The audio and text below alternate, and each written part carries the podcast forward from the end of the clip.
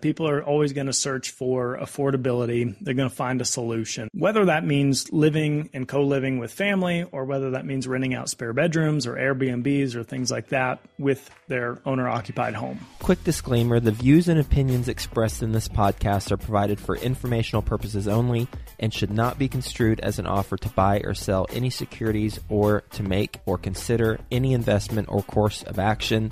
For more information, go to bestevershow.com. Hello, everybody, and welcome to the Actively Passive Show. I'm your host, Travis Watts. Thank you so much for tuning in to yet another great episode.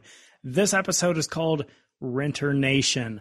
I titled it Renter Nation because what we're talking about is home ownership is becoming less affordable. I think we all know that. And many would be home buyers are right now on the sidelines waiting for either prices to adjust and or come down.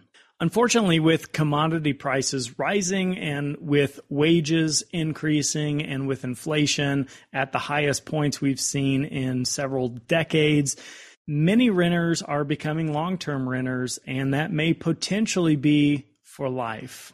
America has become a nation of renters. In fact, the number of households that are renters is up from 31.2% in 2006 to 36.6% in 2016, according to the PEW Research Center, who basically did an analysis of the U.S. Census Bureau estimates of housing inventory. And these numbers continue to grow and expand here through 2021.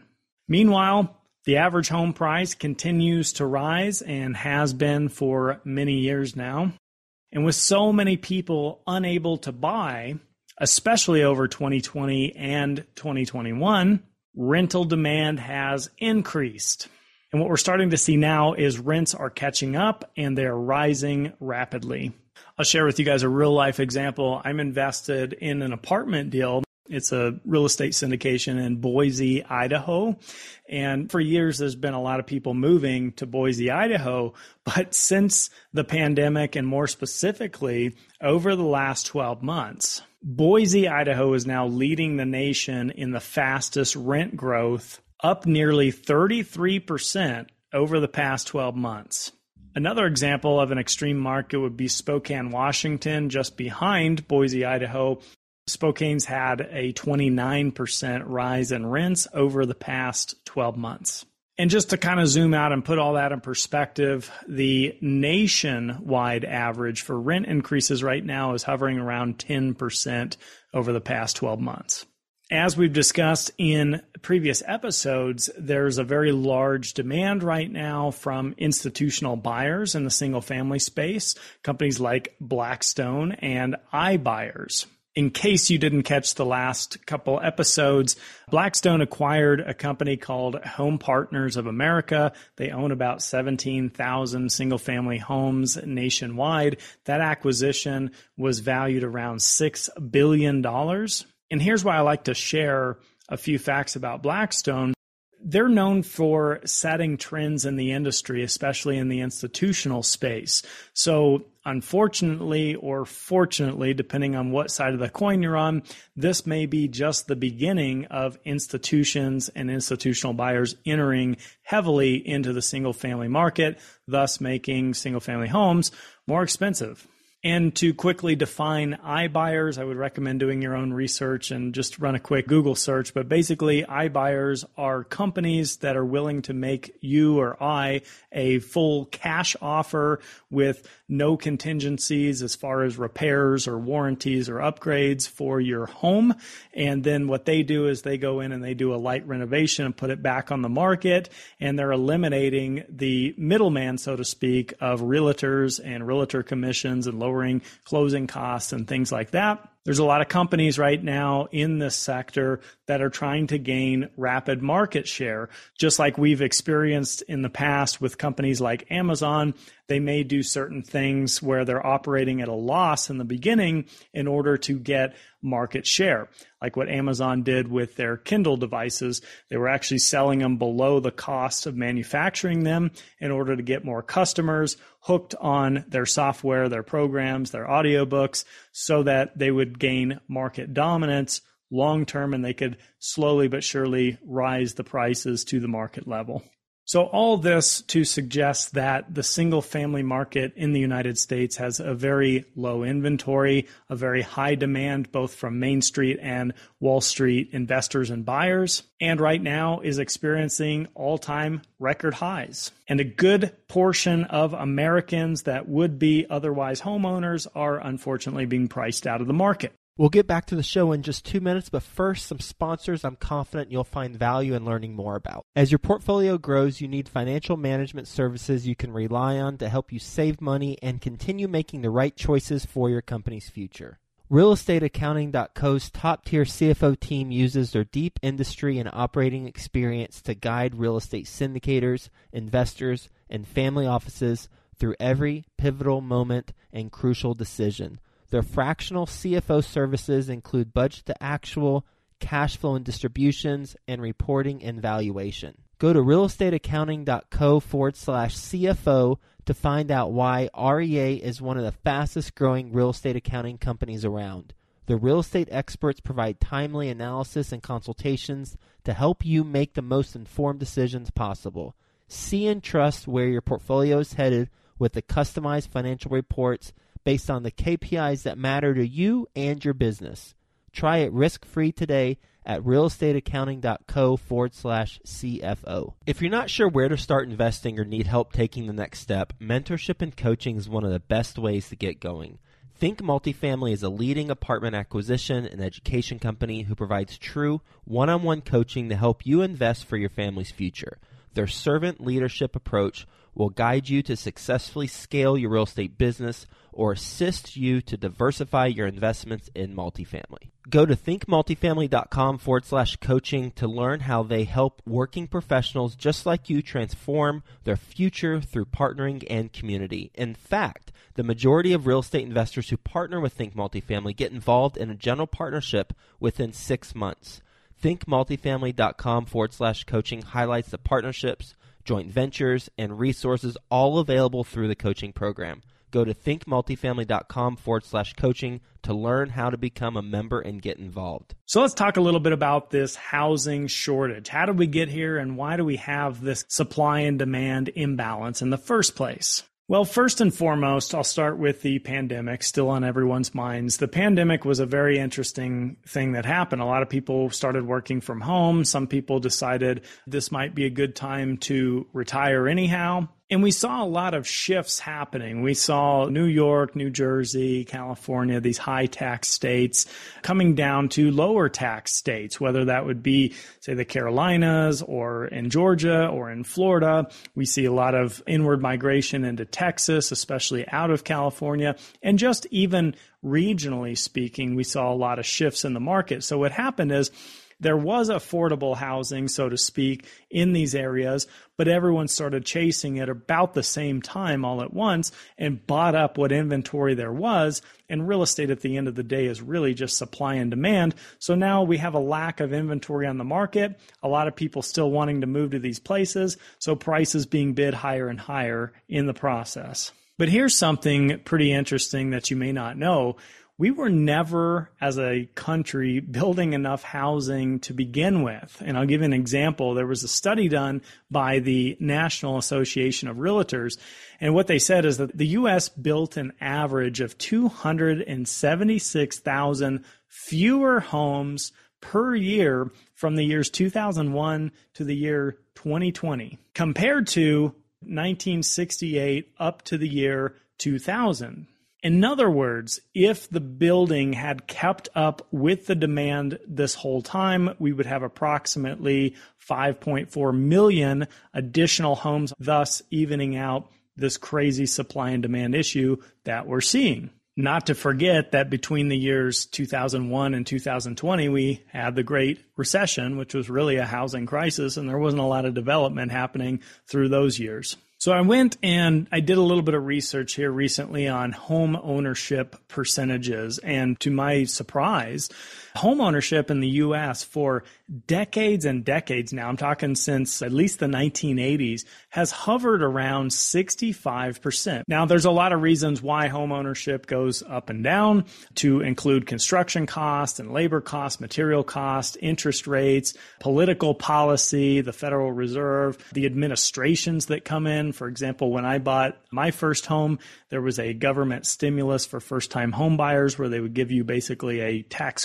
credit to purchase a home, things like this. So what we're seeing here in 2020 and 2021 and looking forward to the future here is building costs have rapidly been increasing. Now, not all of this is due to the pandemic. We were seeing building cost and the cost of copper and lumber, et cetera, up in 2018 and 2019, but it's more rapidly gone up here in the last 12 to 24 months. As I've mentioned many times on the show, we saw earlier this year lumber at 300% price increase compared to where it was before. But again, it was already up 94%. I think it was in 2018 or 2019 pre pandemic. The pandemic also caused a lot of supply chain issues. So a lot of materials couldn't get here, which is part of why we're seeing such rapid inflation in certain supplies. There's also a labor shortage, as I'm sure you're aware, nationwide. For whatever reason, it's tough to get labor right now. So again, companies have to charge more if you really want to get that product or that service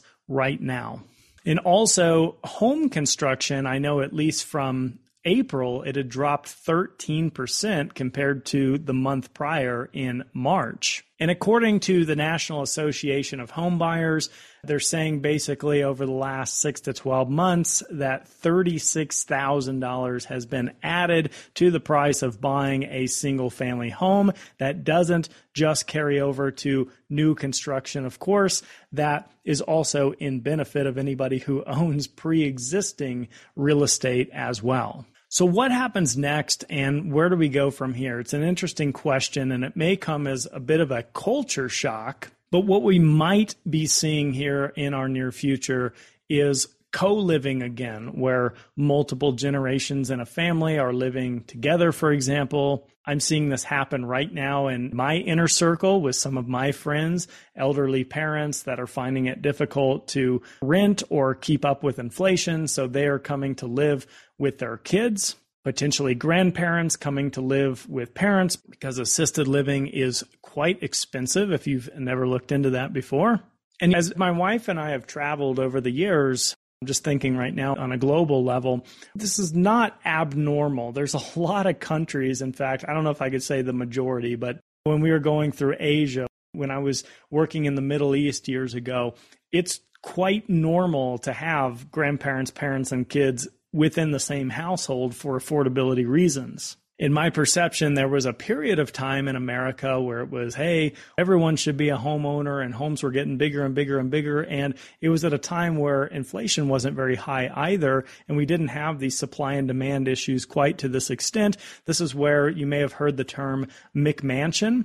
this is where everyone's buying these single family homes that are four bedroom and five bedroom and six bedroom and 6,000 square foot and all this kind of stuff. But again, these were being built at a time where it was a bit more affordable. In fact, my wife and I actually met by being roommates in one of these homes. What had happened is the owners went through the Great Recession with their McMansion. Their kids have gone away to college. They had all these spare bedrooms they couldn't really sell because they would take such a hefty loss. So they started renting the bedrooms out. And my wife and I temporarily, it must have only been about six months or so as we were transitioning in our careers, didn't know each other. She was renting a room and I was renting a room in that household. And that's actually how we met. So I think everybody at the end of the day is looking for affordability, especially now with inflation being so high. That's exactly what these homeowners were doing. They were saying, well, we have this, what we thought was an asset, which kind of turns out to be a liability because we're underwater and we owe property tax and insurance and all the rest. Why don't we rent out the bedrooms. They didn't have kids that were coming to live with them and they didn't have an elderly parent living with them, but they had us paying their mortgage for them basically. We'll get back to the show in just two minutes, but first, some sponsors I'm confident you'll find value in learning more about. Let me ask you a question. Do you want to start your own syndication business, or maybe you've tried but you've been unable to get your first apartment deal? Well, it's hard. I know firsthand getting started in syndication is not easy. So, have you considered working with a mentor? Imagine working one on one with a full time syndicator who can help you do your first apartment building deal faster, help you avoid big mistakes, and scale your portfolio. If you feel like I'm speaking to you right now, then I want you to check out the mentoring program from my friend Michael Blank, who specializes in helping people get started with apartment buildings. I've known Michael for many years now, and he genuinely wants to help people become financially free. He developed a proven system and has helped hundreds of people do their first apartment building deal. I know he can help you as well. To find out more, text the word Joe, J O E, to 66866. I know Michael's going to take care of you. Go ahead and text the word Joe, J O E, to 66866. Do it right now while it's fresh on your mind, and let's get you started with your own apartment syndication business. Here's a problem you're probably not solving for right now. Have you ever had a tenant squat inside your rental and refuse to pay rent? Or are you worried about renting to a serial rent dodger? You've probably used a credit report for tenant screening before. But what if I told you you're missing out on info you need to properly verify prospective tenants? That's a problem, and the solution is Rentify. Rentify provides a summary of a prospective tenant's financial information using bank verified transactional data you can't get from a credit check. This includes monthly income, payroll, past rent payments, and identity verification. Rentify's reports also highlight non sufficient funds, overdraft history, and missed rent payments. It's all available at www.trustrentify.com. The best part is Rentify's financial reports instantly verify the full financial picture of a tenant within minutes, so you will no longer have to waste hours or even days verifying their information manually. And you can eliminate the risk of being duped by fraudulent documents and losing thousands of dollars getting unreliable tenants evicted. Visit trustrentify.com and use the promo code FAIRLESS for 25% off your first report package. That's T R U S T R E N T I F Y.com Put in the promo code FAIRLESS, F A I R L E S S, for 25% off your first report package. The bottom line, as I said, people are always going to search for affordability. They're going to find a solution, whether that means living and co living with family, or whether that means renting out spare bedrooms or Airbnbs or things like that with their owner occupied home. I also want to take a minute here in this episode to further explain something. I get this feeling that there's still a bit of a negative stigma around being a renter versus being a homeowner. And I just want to bring a new idea out there to the table and put some numbers to it. So this is a true story. There's my wife and I, we owned a single family home in Florida. This was many years ago. And we decided to sell the home and to become renters by lifestyle design, I like to call it. And let me explain why. So this home that we owned, I had to put $175,000 down for the down payment. And even after doing that, so now my money's locked up in the house, right? I can't get it back unless I do a refinance or something years down the road, assuming the home went up in value at that point. And our payments per month were about $2,300. So when we sold, I took the $175,000 back. I really didn't make much money on the home at all. And I put that into multifamily investments. I was investing in private placement syndications. We rented a place in the same neighborhood for $1,700 per month. It was a little bit smaller of a place, but it was literally about a mile from our house. So that 175,000 that was invested brought in about 1450 a month in cash flow from the multifamily investments. And our rent was $1700 that means we were effectively living for $250 per month or said another way, we were saving about $2,000 per month. So instead of locking up my 175 in a home and paying 2300 a month, I took my 175 and put it in investments and I paid 1700 rent and I had 1450 coming in in cash flow. So the difference there is 2300 minus 250, so about 2000 per month. Additionally, because we did this intentionally, we were able to have flexibility, so many words here. We were able to travel. We were able to not have the worry of, hey, our roof needs replacement or our AC unit just went out when we least expected it. None of this was out of pocket expenses because we were renters. That fell on the landlord.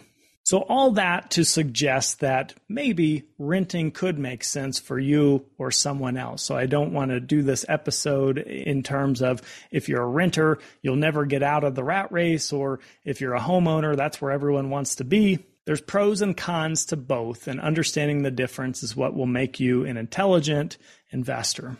So, a few takeaways here from the episode. We are currently seeing, and we will likely continue to see, a lot of demand for housing, both from Main Street buyers like myself or like yourself, and institutional buyers as well.